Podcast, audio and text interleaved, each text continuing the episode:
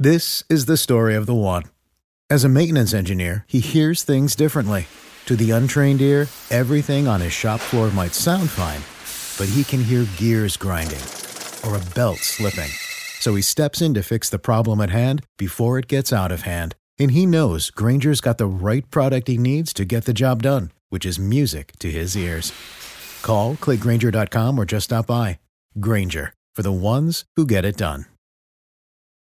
Get ready, Ohio. FanDuel, America's number one sports book, is coming to the Buckeye State. And to kick things off, you can get started with $100 in free bets as an early sign up bonus. Plus, when you sign up today with promo code OhioFD, you'll be all set when FanDuel goes live in Ohio. Then you can bet on all your favorite teams in all your favorite sports with $100 in free bets. Just download FanDuel's top rated sportsbook app. It's safe, secure, and super easy to use.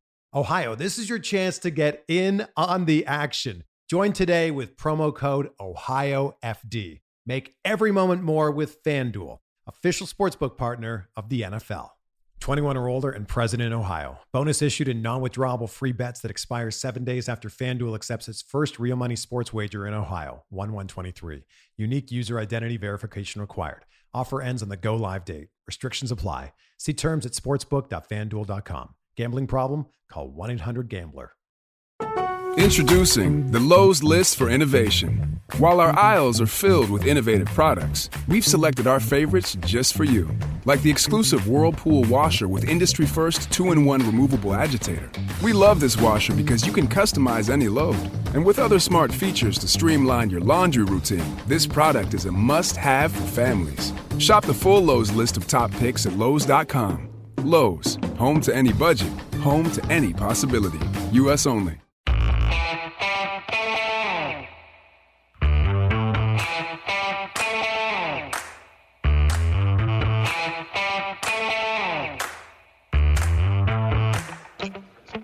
Hi, folks. Welcome to another episode of Film Study. This is Ken McKusick. Uh, here tonight to continue our set of positional reviews for the 2020 Ravens. Tonight, the inside linebackers, and we're joined by a very special guest, Gabe Ferguson, all the way from LA.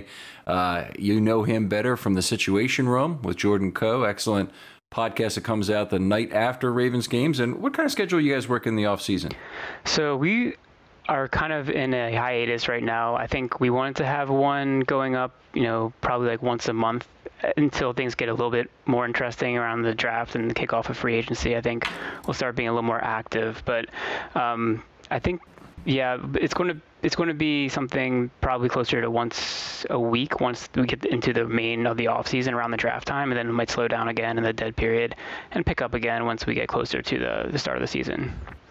All right, all right, very cool. Always worth a listen over there. It's on out on uh, filmstudybaltimore.com, the website. Uh, give that a check out, and I think you'll like these guys. They know a lot about football, and they're they're very good uh, conversationalists. They do a great job. Very uh, listen worthy show. You know, we're going to talk about inside linebacker tonight. It's, it's certainly a young position on the Ravens. It's one where I don't look forward to this draft and say they need to draft another inside linebacker because they spent a ton of draft capital on it in 2020 with Queen and Harrison at one and three. Yeah, I, I think this is probably the one position on the team that might not get any influx of talent in the, in the coming off season. I mean, you, you might see someone as an undrafted free agent or as a late round pick that they like, um, but there's probably not a player that's going to see much playing time. Would probably probably be like a fringe roster spot at best, outside of the you know players currently there. Right, I, I, w- I would agree. I mean, if it was anybody, it might be a special teams linebacker or something. But yeah, we wouldn't we wouldn't really see uh, very much. Uh, let's just start going through the players one at a time. Start wherever you like. I, I have a, a, guess as to who is the first inside linebacker you want to talk about. Yeah, so I think um, Patrick Queen is the is the player that comes to mind immediately, just because um, there was there's a lot of talk about him throughout the season, um, a lot of hype leading into the season, a lot of ups and downs during the season. Um, I think he might be the Ravens player that was talked about more than anybody else aside from Lamar Jackson last year. And I think that, you know, that comes with the territory of being, you know, the inside linebacker that the Ravens draft in the first round and the kind of the expectations that come with it. And then when he stepped on the field and the and the play wasn't quite where, you know, some of the fans were expecting, I think that uh, led to a lot of conversation. Sure. I mean, there's there's certainly a lot to say about his rookie season, and and you know one of the things that was always touted about Queen was trajectory.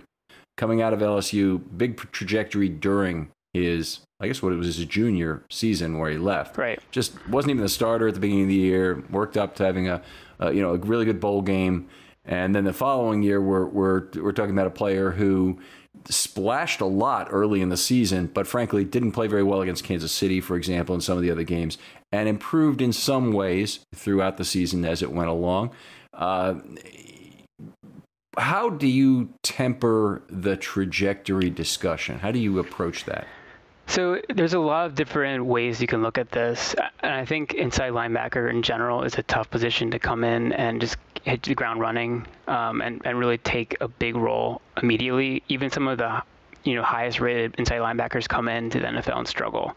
Um, and I, th- I, think there is definitely a learning curve to the position, more so than a lot of other positions, just because of the different responsibilities that come with playing inside linebacker. And a few things I like to remember about Patrick Queen. You already mentioned he didn't have very much experience playing the position in college. He didn't even start for a full season at LSU. He's also very young. I think he came into the league at before he turned 21. I think he was still 20 when he was drafted. So he has, you know, a lot of things going for him in terms of the potential upside. And then just the natural learning curve that comes, as I mentioned, with playing inside linebacker. You have to learn all the different coverages. You have to learn your run assignments. You have to learn blitz assignments. Um, it's honestly a lot to take on as a rookie, especially in a weird COVID offseason that you had as a rookie. So you didn't get the normal kind of rookie install that someone would get coming into the NFL. So I think all those things suggest that you know there is a lot of potential for him to grow in the second season. Right. I mean, I, I certainly agree with the potential, and I like the tools that are there. What I hope that Patrick Queen doesn't do this offseason is go into it with the expectation that his trajectory will improve without a lot of additional work to improve. And you know, he's he's failed in two major ways as a rookie, and there's other ways in which he succeeded. Let's talk about those first, because I always tell people about the ways he's failed. But he played 81% of the snaps as a rookie. Ray Lewis, by comparison, played only 67% of the snaps in 1996. Yeah, I mean, he took on a huge load as, as a rookie, and it's it's something that I mean we saw from C.J. Mosley. He kind of took on a huge load as, as a rookie linebacker. He I think excelled a little bit more than Queen. Yes. He also had a lot more experience, and he also came from a system that was pretty similar to what the Ravens run in Alabama.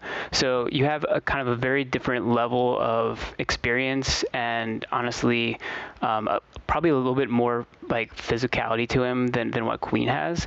Um, so I, th- I think that the tools that he did have were really on display at times. You saw his speed at times, the sideline to sideline, the ability to kind of run down plays.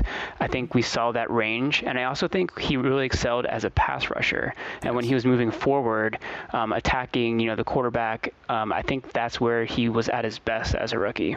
Yeah, absolutely. Down downhill rushing the passer, finding that gap, finding the how to exploit the the rusher in front of him. He did very well on that. Uh, his because the Ravens have such good coverage, also he did good job on terms of what he did on his cleanup plays. So he had a couple sacks that way. One of them, very notably, was against uh, uh, Carson Palmer. I guess it was not Carson Palmer. You know who I mean, Joe Burrow, mm-hmm. uh, which was the sack fumble uh, early in the year that a lot of people remember. A nice square hit, middle of the back on a very overheld ball uh, it, was a big positive. So it, uh, there were lots of good plays from his rookie year, and I don't want to take that away from him. I, I didn't think he was as good downhill as a run defender. He wasn't terrible and he was good at times, but the problem was that there were just too darn many missed tackles. He had one of the highest missed tackle rates of any inside linebacker. Um, one thing that I like to say is if you as you go up from level to level, level um, one players hardly ever miss. It's very you, if you're a, a, defensive lineman, you get your hands on the ball carrier, you usually bring them down because of your big weight advantage and strong hands and whatnot. And they, you know they focus on those things as the Ravens. Very few missed tackles. Linebackers miss more. Uh, they have to play more in space. They have to do make more difficult tackles, uh, you know, in the open field, but still should not miss that many. He missed every six tackle. Yeah, there's a, there's a few different metrics um, you can look at. Different sites um, look at it differently. Um, I think the total number of missed tackles was 21, which is which is a high number. Um, mm-hmm. I mean, linebackers in general are going to have the most tackle opportunities, so they're going to have the most missed tackles of, of any player on the field, most likely. But I think um, Pro Football Reference has him at like a 16.5. Right, that's um, what I'm um, looking at. Yeah, mm-hmm. so that's that's a, a, tackling efficiency. So, like you said, one of every six tackles he's he's he's not making, which is something that you would really like to see cleaned up um, in the offseason. And that's if there's one area that you want to focus on, that that might be it. I think that kind of goes hand in hand also with with the run defense and also um, there's there's some similarities there and some differences because run defense is also understanding your keys and mm-hmm. understanding you know filling the right hole that kind of thing that I think can be learned and and taught as part of of you know just becoming an NFL player. The tackling is something that sometimes is more of a will, and like there is some teaching there too, potentially with like form and things like that. But also, I think there's some physical nature to it that he's going to have to improve in as well. Yeah, I agree. There's elements of both, and, and it's often cited for young linebackers that they try and use their shoulders and their pads too much and don't use their arms enough to tackle. And I know that that's something that, uh, you know, Queen uh, being a little undersized, he's got to use everything he's got to get that guy on the ground. It's not going to be as natural as it is for him as it is for Harrison, say to get guys on the ground. Harrison's also, I think, a good form tackler, but but Queen being a little smaller, it's always going to be a little harder for him, and he's got to use the extra assets. If he, this is a place where positional coaching this offseason would be a huge thing for him to do, and I, I, I think maybe you agree, maybe you don't, but but do you think that uh, that Rob Ryan is a person who stands to help him a lot? So he definitely has, you know, the coaching experience. I mean, obviously he comes from that coaching tree. Rex is his brother, obviously exceptional defensive coach. Um, you know, Rob Ryan's kicked around the league a bit more. He's been in a, a few different places in a few different roles. Um, he's had some good defenses. He had some bad defenses, um, but he's definitely going to bring, I think, a hard-nosed kind of mentality. I, th- I, think you know he and Wink, I think, have coached together before. Um, it might have been the other way around. Wink might have been coaching under him, if I, if I remember correctly. I'm not sure about that one, but I do know that you know they kind of I feel like they're similar in nature and similar in what they're going to expect from their players. And I, th- I, think that's something that could, you know, yield dividends for the Ravens if, if they can get as much as they can out of, out of their young linebackers. Right. Now you hear about Lamar Jackson's offseason plan and he's going to spend time with Josh Harris again. But I haven't heard anything about Patrick Queen's offseason plan, and Rob Ryan's not allowed to work with him for a certain time. That's the way the uh, you know the, the collective bargaining agreement works. Is that is that they want the players to have time off, you know, do internships if they want in broadcasting and stuff like that as much as that would be the right thing for a lot of players, maybe a player particularly in their 30s who the game of football has slowed down a lot for them, at least in terms of what they need to read of key and whatnot, that's fine. For a player like Patrick Queen, between year one and year two, this is a critical development stage. He needs to get better at tackling, at, at, at learning his keys, and very importantly, he needs to learn how to Uh, understand more about what's going to go on behind him in the passing game. He improved as the season went along, I think, in terms of some of the speed needed to cover. You know, we saw some wheel routes covered pretty well, including one where the ball was dropped right in there.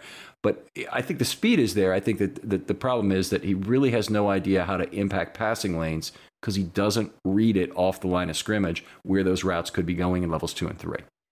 Yeah, so you mentioned that he has the physical tools. And I think that's a good place that you can start at in terms of, you know, just the ability to be both physical as a linebacker and also fluid and, and, and coverage. And I think that's something that I saw on tape with him when he was in college. But I think the issue when he got to the NFL was his head wasn't up to speed with where his body was. And he didn't understand route concepts. He didn't understand what quarterbacks were doing. I think quarterbacks found it very easy to move him off the spot um, and kind of manipulate him in coverage at times. Mm-hmm. And I think he's going to have to really study film and learn from his own mistakes and maybe you know turn on film of some other linebackers around the league and see what they're doing the right way in order for him to improve in that manner. You know, if we look around the league at other linebackers who are drafted in the first round, a lot of them have taken humongous jumps between year one and year two. Devin Devin White being the best example in 2020 of such a jump. Now, Devin White was the number five overall pick. Mosley was the number 16, I think, overall right. pick. Yeah. So uh, those guys were drafted higher. There was an expectation that they would be better. Queen's a more raw prospect. He's obviously missed some missed some preseason games. He's also uh, missed some OTAs from his first year. So I expect him to be a little bit behind those guys at a minimum going into year two but he's got to make a big jump. And part of making a big jump is committing to his craft. And, and I just, you know, I can't say it enough. He needs positional coaching this offseason in the worst way. Yeah, I think that's something that he would definitely benefit from. I'm honestly not sure what that kind of position coach availability is on out there of like I know it's not, like quarterbacks is, is kind of like the position you think about as mm-hmm. like the place to get the coaching. I'm not sure if inside linebacker has as many well-known people out there that are, are coaching up players. Uh, they've got to be there from a supply and demand perspective. At least there's got to be. So. You know, I mean, what do you think? The Ravens couldn't pay him. Patrick Queen has to pay him. But do you think Ray Lewis would do it? Do you think he could tell him, you know, what he's looking at when he sees, you know, here's the slot receiver and here's the split tight end on the other side. Here's what they might do behind you, kind of. Thing. I just, I have to believe there's any number of players that. Okay, I'll give you the baseball example that I would I would associate with this. Charlie Lau was someone Bill James identified as being somewhat of a charlatan. So he got in in good with a lot of the Royals' young hitters particularly George Brett, before it was really known just how good he would be. And he went into all this theory of hitting and then basically let them do whatever they wanted to do. And when they turned out to be great, yeah, well, I did that, you know, kind of I, that. There are so many good linebackers out there who used to play the game who would love to do that. Now, it, that may make it hard to sort through who's good and who's bad in terms of coaching, but but they're there. I mean, there's lots of people who'd love to teach him how to play linebacker yeah, you just have to hope that he, you know, has the desire to go out there and find that teaching. And that's one of the things that um, is one of those hidden things that we, you don't really get to see as a fan, I guess. One of the things that's scouted when you, when you go into the meetings with the players and you know try and dig into their character and figure out how much they really love the game. What, what, what how much do they really want to be the best that they can be? Um, and I don't know that about Patrick Queen. Uh, you know, I've heard good things about him. Um, I, have heard that you know he studied hard in college and, and kind of went from like a a part-time player to being a full-time player because he studied film and really tried to get better and better. So you hope that those are characteristics that are intrinsic to him that he's going to apply as an NFL player as well. Um, you know, we just we just don't know at this point. We've seen one season of him. I think there was some progression in terms of him improving over the course of the season. So I think that is a positive. Um, but the you know the year one to year two leap that's that's still up in the air. And I think, like we've said, there's a lot of you know raw upside with him, but we won't really know until we start seeing it. Yeah, looking forward to it. So, you know, I don't want to beat on Queen because I, I'm I want to be thrilled about every Ravens draft pick, and I don't think the Ravens would have gone and taken him where they did when they had plenty of other needs, including a safety that was available there, Xavier McKinney, who I, I really loved.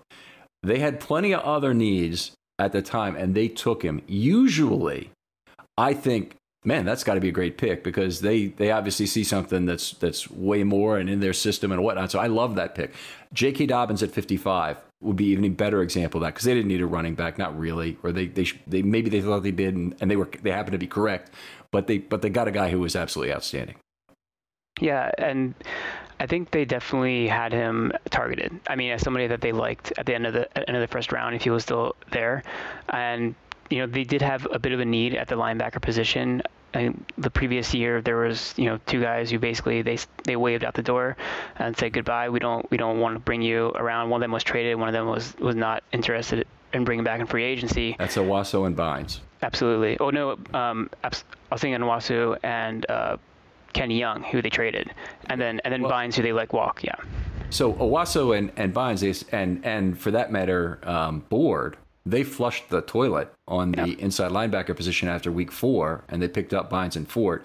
And it, was it surprising at, at, all to you that they did not re-sign Bynes because the, the price was not high? Yeah, that that was one of the big question marks that I had in the offseason as to because he wasn't going to be expensive, um, and maybe they didn't see him as you know kind of a full-time player for them and I think Bynes might have wanted that I think he got a little bit more play in Cincinnati than maybe the the Ravens were willing to give him um, but that's that's really the only reason I could think for him leaving is you know them not committing to him as being like a starter for them Right. He did start all 16 games. I'm just trying to see what percentage of the snaps he played this last year because that's a real interesting thing.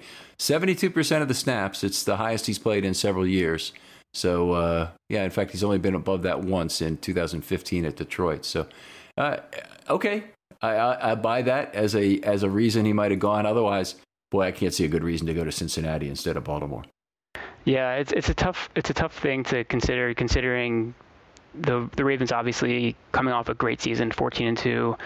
Bynes was a big part of that. You know, they played really well once he got inserted into the lineup, and he seemed like an obvious player to keep around um, and and be someone who could be you know, that veteran leader in the in the linebacker room. But I guess you know they felt they felt better about Fort and his kind of ability to play on coverage downs maybe, and that's that's kind of the reason that they they decided to stick with him and and not so much with Bynes.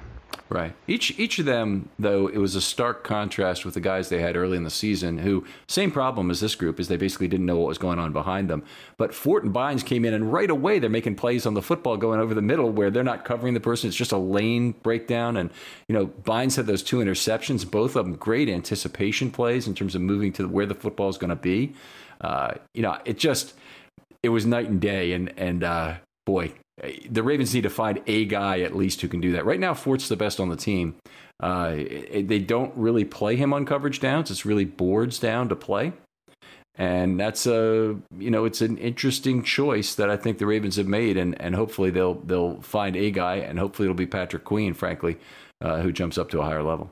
Yeah, absolutely. I think that's what they envisioned when they drafted Queen as, as a first round pick because I don't think you take a linebacker that high unless you really consider him to be a true three down linebacker who can mm-hmm. really impact the game in, in all aspects. Yeah, I, I agree with that, and uh, you know it carries its own set of risks, but but hopefully they're right, and hopefully they can play three downs. I don't think there's a question right now. I, I don't think Chuck Clark is within two years of losing the green dot unless he gets hurt. And put it that way. Probably, fr- frankly, for the rest of his contract. Uh, I, I, just I wouldn't see it happening. No, he, he's just too valuable. He's not going to come off the field, and he, he's so smart. Like he mm-hmm. he really d- deserves to have that, that role as the captain on the on the field, and I don't see him, them taking that away from him. Anyway, uh, Queen, a guy who I guess might be the backup at this point to get the green dot, but I think the actual guy it would probably go to Elliott if something happened to uh, uh, to Clark at this point. And obviously, that's a concern for the Ravens for another night. Is is their depth at safety is a question. Let's move on here. Who do you want to talk about next? So I think I'd like to talk about you know Queen's rookie mate uh, Malik Harrison, who um, I thought had a really solid rookie year. And a lot of the things where Queen kind of struggled was where Harrison really shined. And he didn't play nearly as many snaps. I think he played maybe about 30% of the snaps on the season. Yeah, um, one sec. Go ahead. Okay. And the thing that was most impressive about him was just his tackling ability. He was on the opposite end of the spectrum of, yes. of the failed tackles that Patrick Queen had, and we'll talk a little bit about Chris Board, who also struggled in tackling.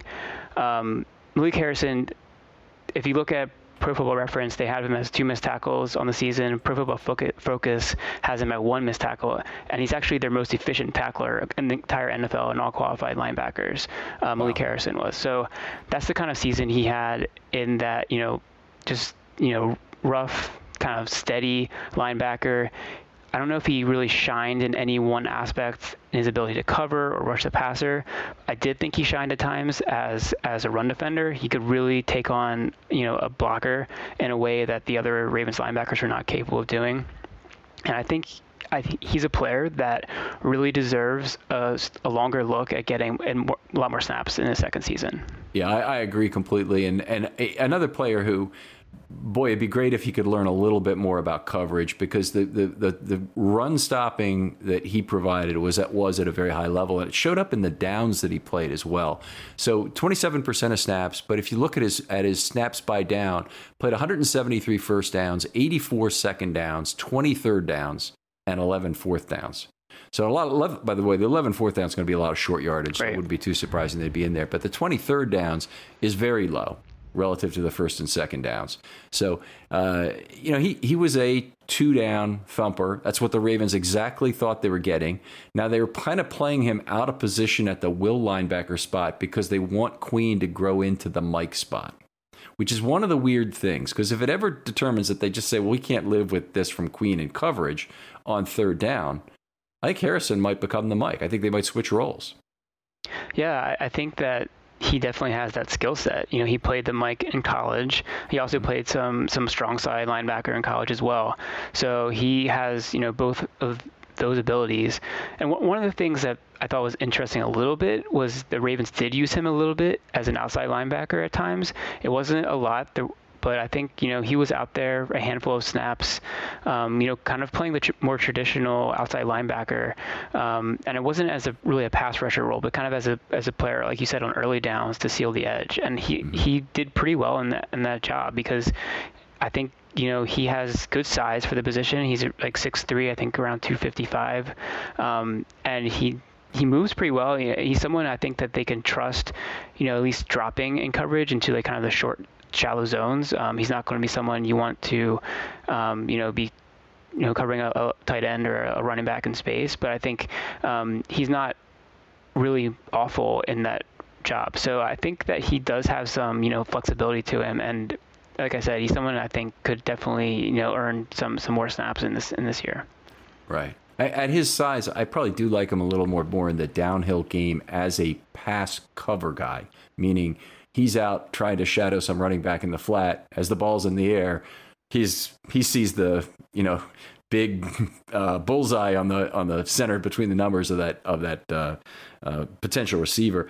I like that a lot better. Even when he has to get through traffic, I think at his size, he's going to do a better job with that. Particularly if it's tight end and wide receiver traffic. Uh, you know, you know where things can happen. You can get disrupted and not get to the get to the ball carrier. So uh, I, I, like Harrison. I like him a lot more as a run defender, but but I do think, like you, I guess that that it, it does. He's kind of more of a natural Mike, and and maybe that's where he ends up for the Ravens, or maybe he ends up with more of a of a uh, pseudo edge setting role that allows you to do some funky things at the line of scrimmage, even on early downs.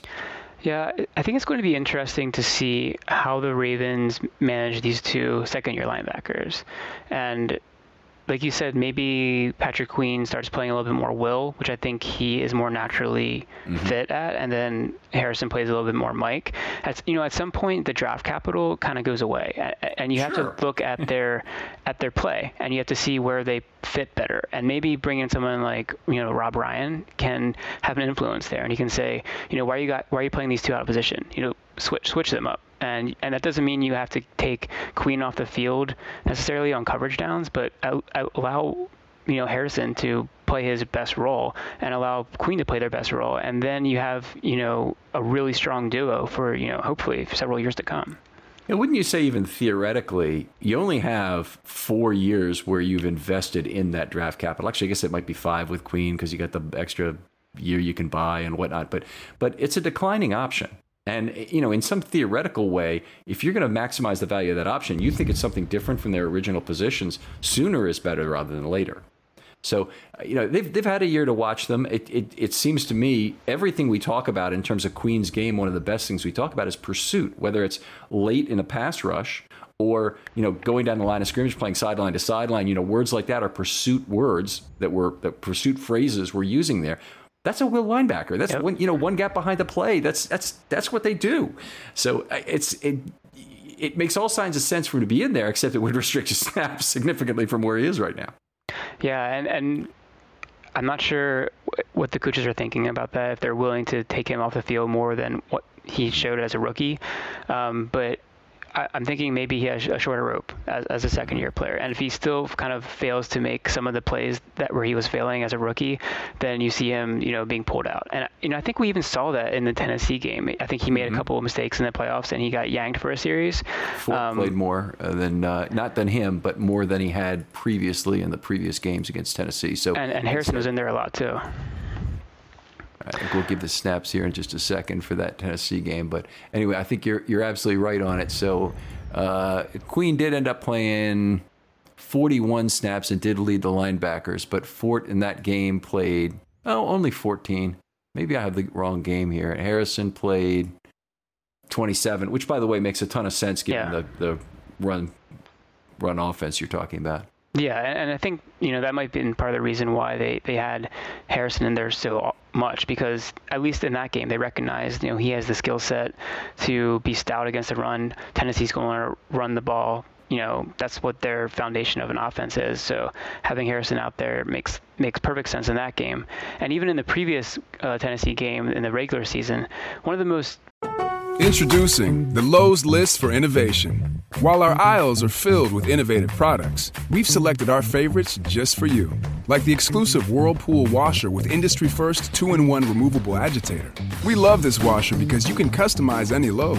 And with other smart features to streamline your laundry routine, this product is a must have for families. Shop the full Lowe's list of top picks at Lowe's.com. Lowe's, home to any budget, home to any possibility. U.S. only fun and you know I thought impressive plays of the year was I don't know if you remember this one or not, but Harrison, you know, basically blew up a screenplay where he kind of he tackled Henry who'd gotten the ball, but he also tackled a guard who was blocking him at the same mm-hmm. time. It was it was one of the coolest things I've ever seen, and this is just you know a linebacker who's probably the same size as the running back, and he's 50 pounds less less than the offensive lineman, and he takes them both out. Like mm-hmm. he is someone who is not going to lose ground, and he's someone who you know, is is really impressive with his physicality, and he has a sense for leverage, and, his, and he has heavy hands. He's just someone that I think you want him in there. Getting some reverb from your mic there. I think it might be your cord rustling against it. Sorry about that.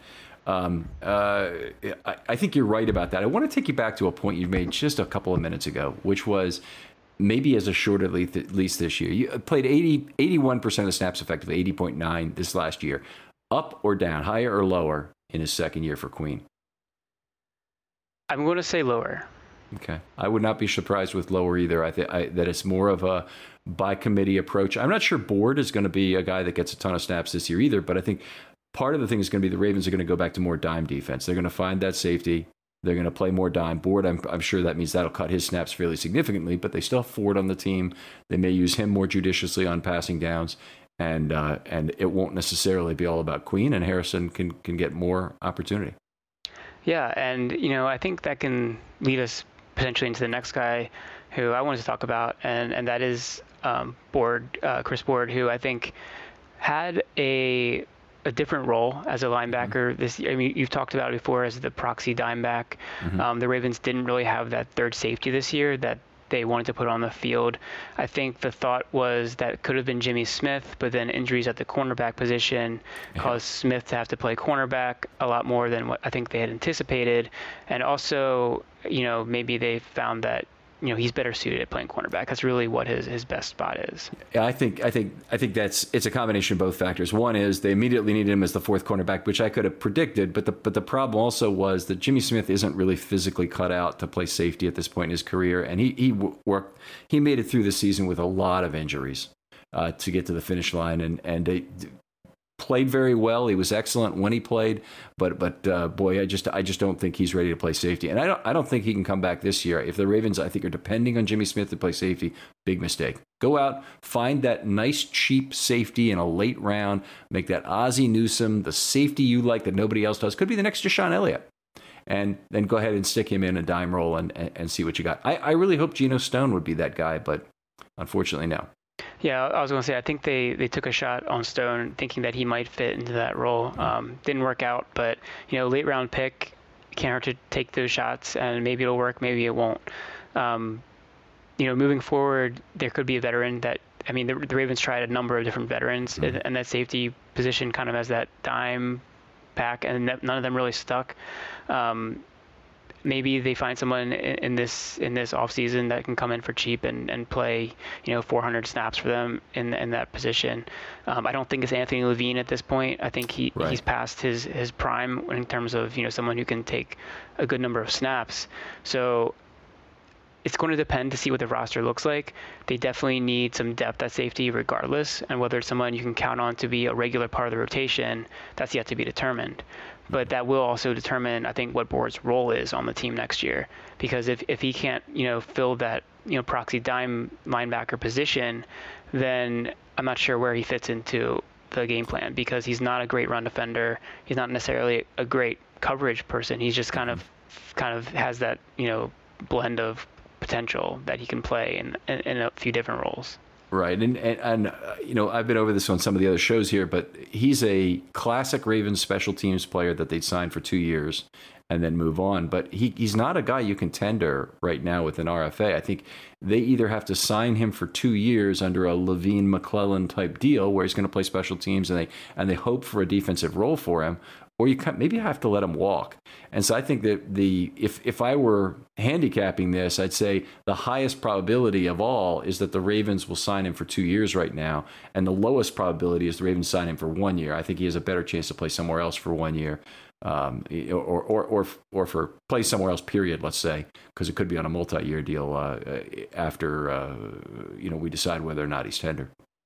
Yeah, you think maybe like a two year, three million kind of contract. That would be the range. Yeah. Yeah. I mean, I, I don't think the bonus needs to be even that big. I think I think he he's a guy who can make two hundred and fifty thousand more than the vet minimum over two years, and that's the kind of deal that Levine and McClellan got. I think it's appropriate for Board.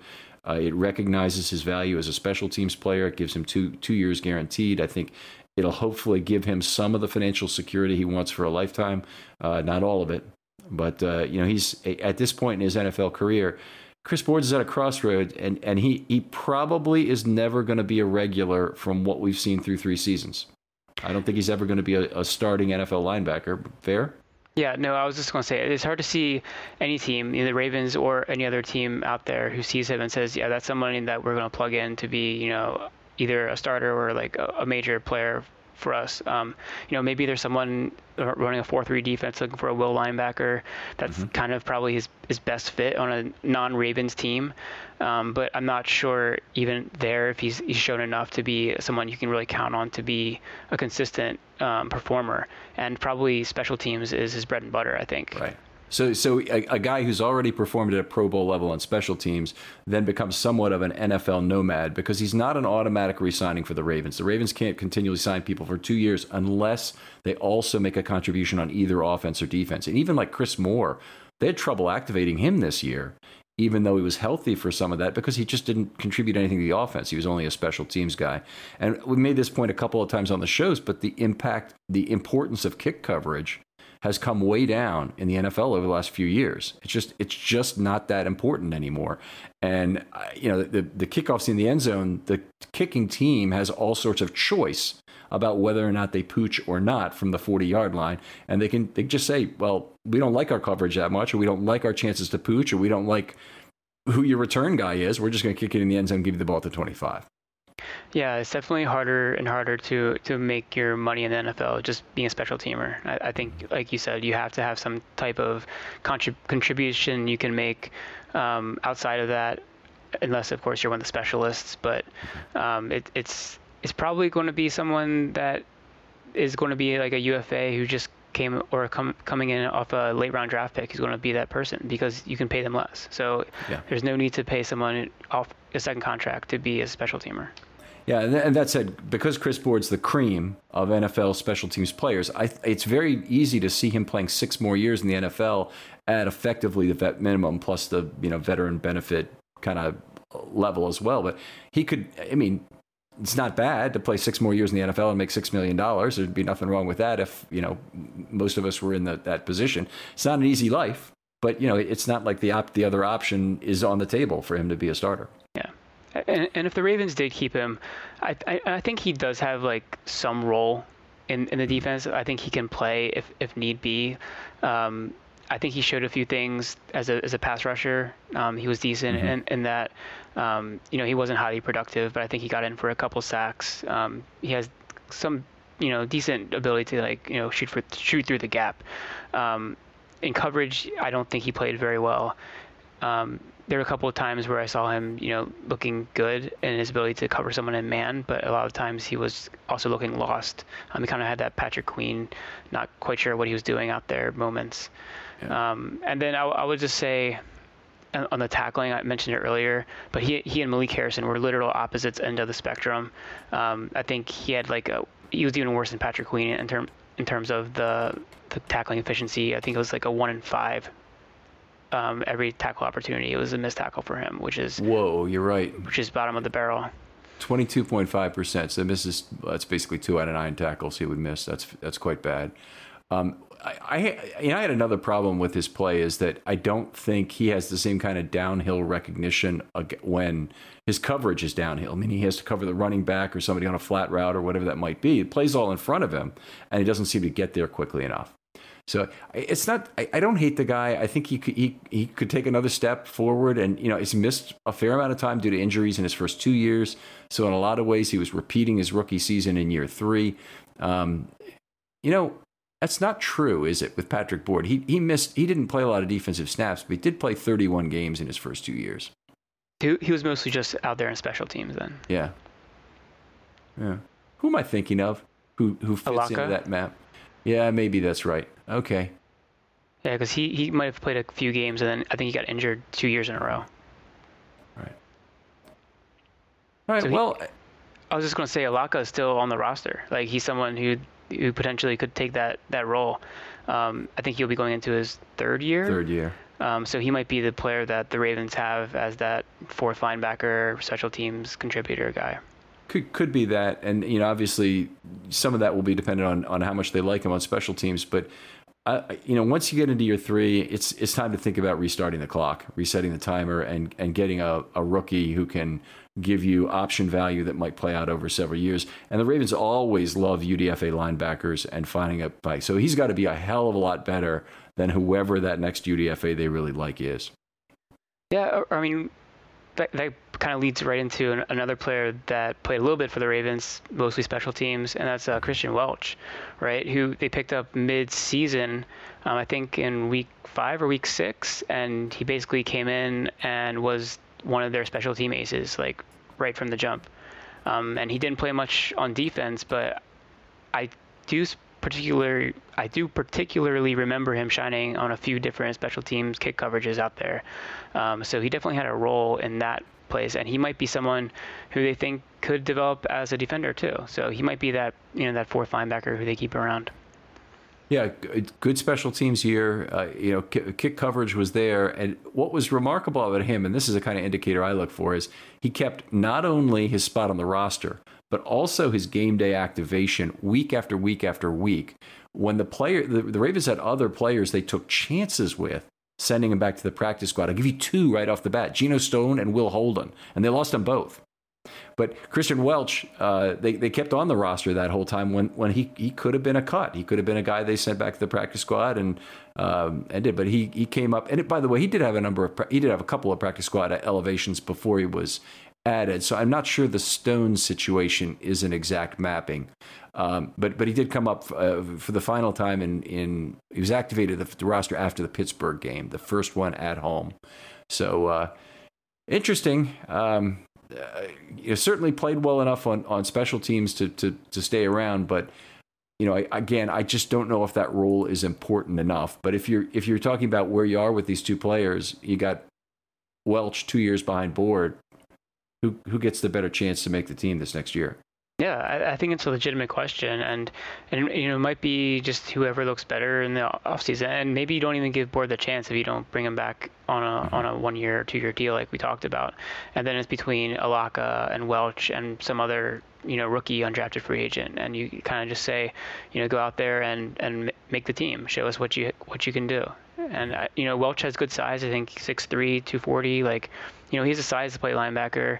Um, I don't know if it's if he has a skill set. We haven't seen enough of him on the field to know mm-hmm. that for sure. But you know, if he can play good at special teams, then maybe he can develop into that position. Yep, he's he still has time on that rookie deal, and that's that's the biggest asset on his side. I think I'd say we didn't talk too much about L.J. Fort, just a little bit in passing. Anything to say about him?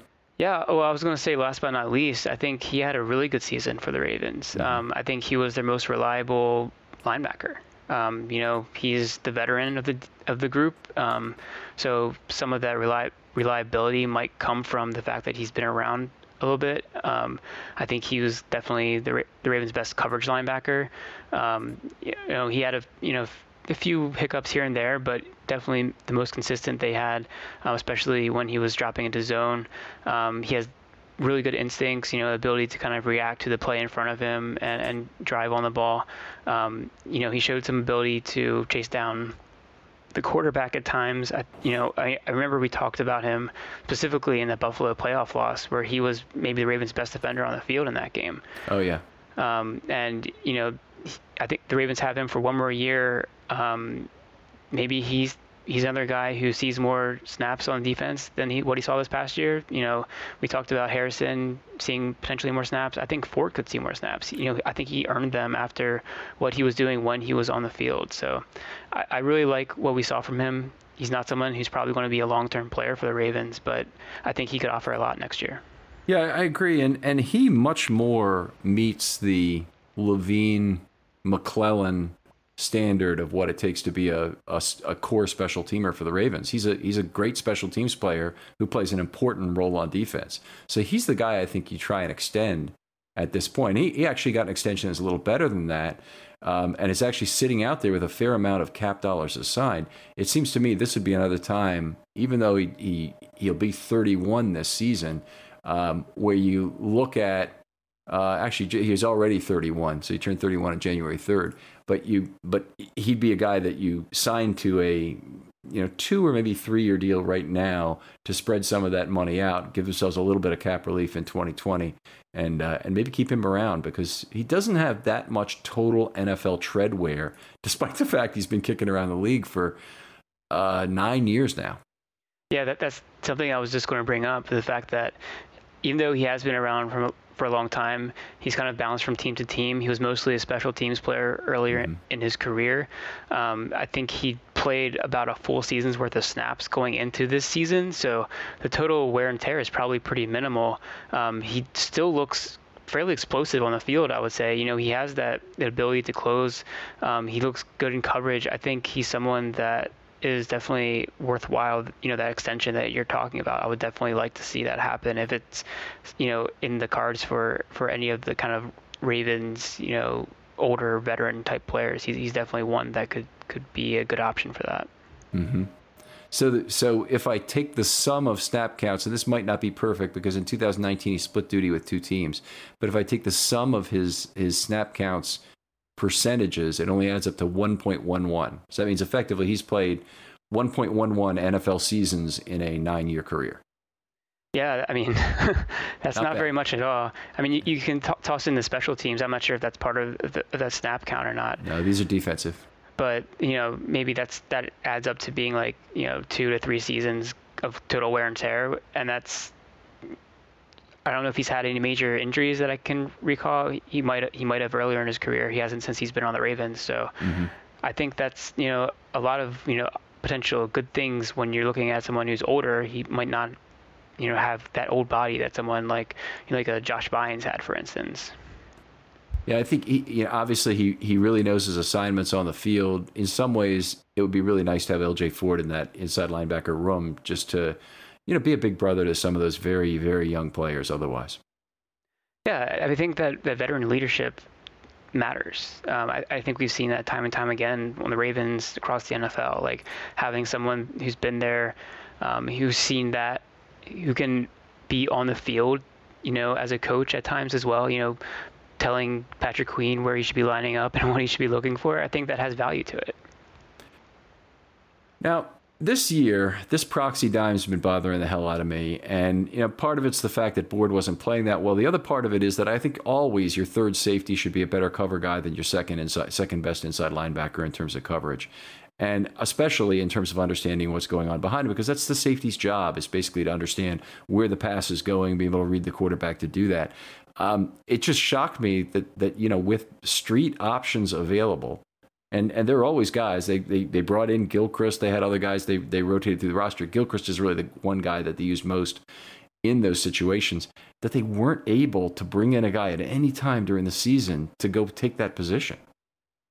Yeah, I think it's definitely a surprise to me considering just how much they used the safety in that role the previous season. Mm-hmm. Um, and it, and thinking back to 2019, it wasn't even a safety who was playing that role. It was a cornerback who they converted to play safety, who was in, in Brandon Carr, who and who did a, an admirable job in that in that role. And I know we talked about Jimmy Smith, thinking that they envision a similar role for him potentially in 2020, but still, you, you have a position in your defense that you've used very well, um, I, I think, in, in Wink Martindale's defense. And to kind of abandon that and really just give it to a linebacker who wasn't that suited to play that role was mm-hmm. kind of uh, surprising. It, it, was very strange. And, and you make a great point there. This is a really key point. Brandon Carr did it, but Brandon Carr doesn't have to play the true dime position in that because it was really mostly Clark moving up to play that play that second inside linebacker spot, which is the dime back role, and Carr playing a lot on the back end. They used Jimmy Smith on the back end early in the year. They used Gilchrist early in the year. They obviously figured that didn't work out. There was a long pass down the left sideline. He he may not have made the right move on, but I, I'm just I'm bothered that they gave up on what I consider to be the Raven way and went from a year where they had 42.1% dime snaps and their defense was very dominant to a year where they had something like 16% for the whole season. And the, the defense definitely suffered under those conditions. Yeah, and you know maybe part of it was just a matter of looking at the personnel that you had and wanting to use them. Um, you know, you you just drafted these two rookie linebackers, and you want to put them on the field and have them out there a good number of snaps you know, part of that is you want to see what you have, and part of that is you think you have, you know, talented players, and you think mm-hmm. they can make plays for you. So I do think that that personnel or lack of personnel in 2019 is part of this decision-making process because if we go back a year, they didn't have the linebackers. You know, you said they flushed the toilet and got rid of two of them basically, mm-hmm. you know, mid-season with getting rid of Young and, and putting, you know, Onwuasor kind of in like a, a minority role. He also got hurt.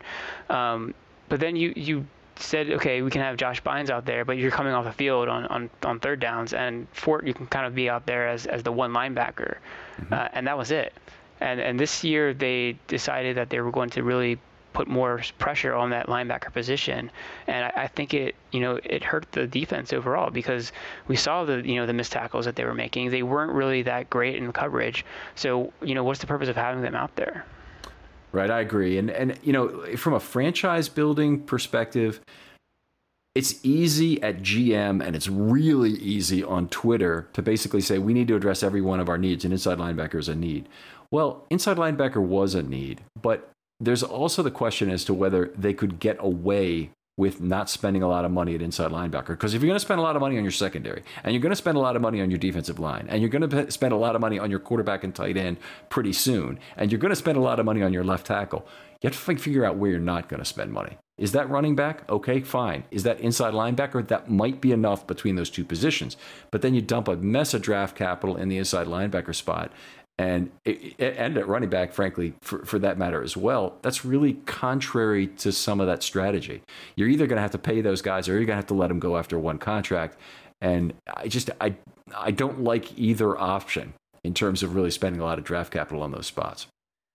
I, I, I agree with you in the draft capital perspective. I will say one thing about the kind of the team management thing, and I think the whole Earl Thomas situation mm. was unexpected and I think they might have envisioned having someone like DeShon Elliott as being that you know dime yeah. safety who could have been really effective in that role, or, or, as you know the third safety who's out there making plays. He can kind of play in the box. He can play deep. He has that flexibility. Mm-hmm. Then when he was forced into basically being the starting free safety, that really changed things a lot. It, it did, but but I'm just if you look at the whole history of the Ravens getting dime safeties, it's never been hard. It's never been difficult. It's always somebody who's very cheap. It's a street type player. Um, you know, it's Anthony Mitchell. It's it's a seventh round draft pick like uh, like Jerome Sapp was, or who's the guy Ralph Staten was originally. It's it's going to the street and getting the most they've ever spent was to get Harris, and that was a four year deal, and, and they you know they really got value out of that. Uh, Nakamura, you know, all of the guys they've gotten to play this role have been super cheap. Levine as well was UDFA and he, you know, free agent when he came to the Ravens. They're out there. They are out there to be had. It, it, you know, it takes some understanding of who was in the league the year before and who got a little bit of playing time that maybe the Ravens advanced scouting or, or uh, you know, scouting the other players in the league needs to just be at a higher level.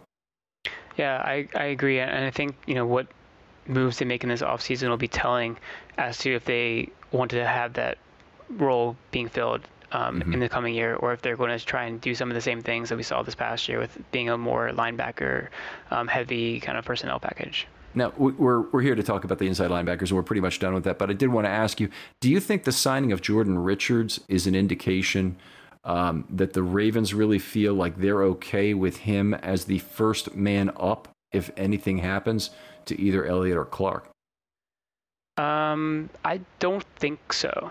I think they like him as a special teamer, um, and I, I think maybe he's someone that they see as like a you know, emergency reserve who could play safety for them. But I don't think they've seen enough out of him to say he's someone that they can rely on to be your, your third safety. I, I, I don't see that. Okay, because he had played a fair amount in Atlanta before he came here, and he never, obviously, he basically has played almost no snaps with the Ravens in his time here. But it, it, it may be that between practice and you know the, the the safety room and whatnot, that they've decided, you know what, it's not maybe it's not ideal, but he can be our third safety, and we'll bring him in and play him deep if we have to, and we'll move Clark up to the box, or we'll do whatever we need to in dime situations, even uh, if if they found that. I don't think they can get through 2021 without drafting a safety in some round. And I'd be okay if they draft a free safety in round one. I'd be okay if they draft a, a prototypical Ozzie Newsome dime safety in round six. But but either way, they need to make a move at safety, in my opinion. Yeah, absolutely agree. I, th- I think it's, you know, safety and outside linebacker are the, the two positions that are most kind of glaring on the defense in terms of there needs to be some, you know, talent that's added to it. All right, it's always a pleasure to have you on, Gabe. Great stuff always, and and uh, we really encourage you to go out and check out Gabe and Jordan's show. It's outstanding. The Situation Room. Uh, give that a listen to you. Anything else? Your Twitter handle? Want to talk about? Yeah, um, you know, you can follow me at Gabe Fergie on, on Twitter. Um, I've kind of not been on Twitter so much after you know the end of the NFL season. It's kind of a dead time for me. I'm probably going to start looking at some some prospects pretty soon and start you know tweeting about some potential um, players that I like for the Ravens in an upcoming draft. You know, I, I generally do a little bit of a, a dive into that, um, and that and that time is is coming up sooner rather than later. So definitely, um, if you like to talk about draft, um, I'd love to you know hear some thoughts about different players, and I'll, and I'll take a look at every anybody that anybody wants me to you know, dig into. All right, outstanding, Gabe. We'll try and get you for a particular draft show, but also uh, we'd love to have you on for uh, one of two days of draft coverage we do, either day one or day two. And uh, day two may be kind of exciting for the Ravens with some extra picks this year. Uh, actually, they have one third only, and they traded one third, didn't they, for Ngakoue? Be good, not as good as last year was with all the picks on day two, but uh, uh, but we'd love to have you on for that. If you'd like to do a, a film study short, send me three bullet points either to my email, filmstudy21 at verizon.net, or on Twitter. That's fine as well. Focus topic. You always go right to the top of the list. I'll be recording with you in a day or two. And we try and put out uh, as much of this interactive commentary as we can, where we get as many different views as possible. Just be passionate about the topic is all I ask, and and and, and have a position you'd like to espouse on it. Three bullet points, and uh, and we'll get right to you. Uh, thanks again for joining us, Gabe, and uh, really appreciate having you on. Yeah, thanks for having me, Kenneth. I always enjoy coming on the show. And we'll talk to you next time on Film Study.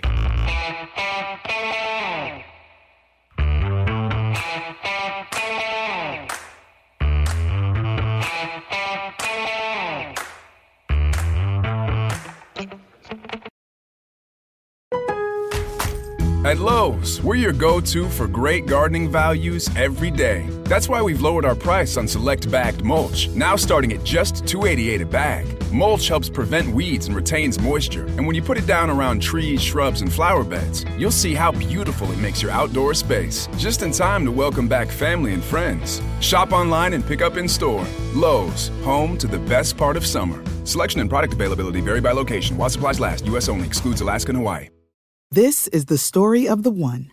As head of maintenance at a concert hall, he knows the show must always go on. That's why he works behind the scenes, ensuring every light is working, the HVAC is humming, and his facility shines. With Grainger's supplies and solutions for every challenge he faces, plus 24 7 customer support, his venue never misses a beat.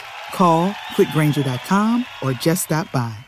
Granger, for the ones who get it done.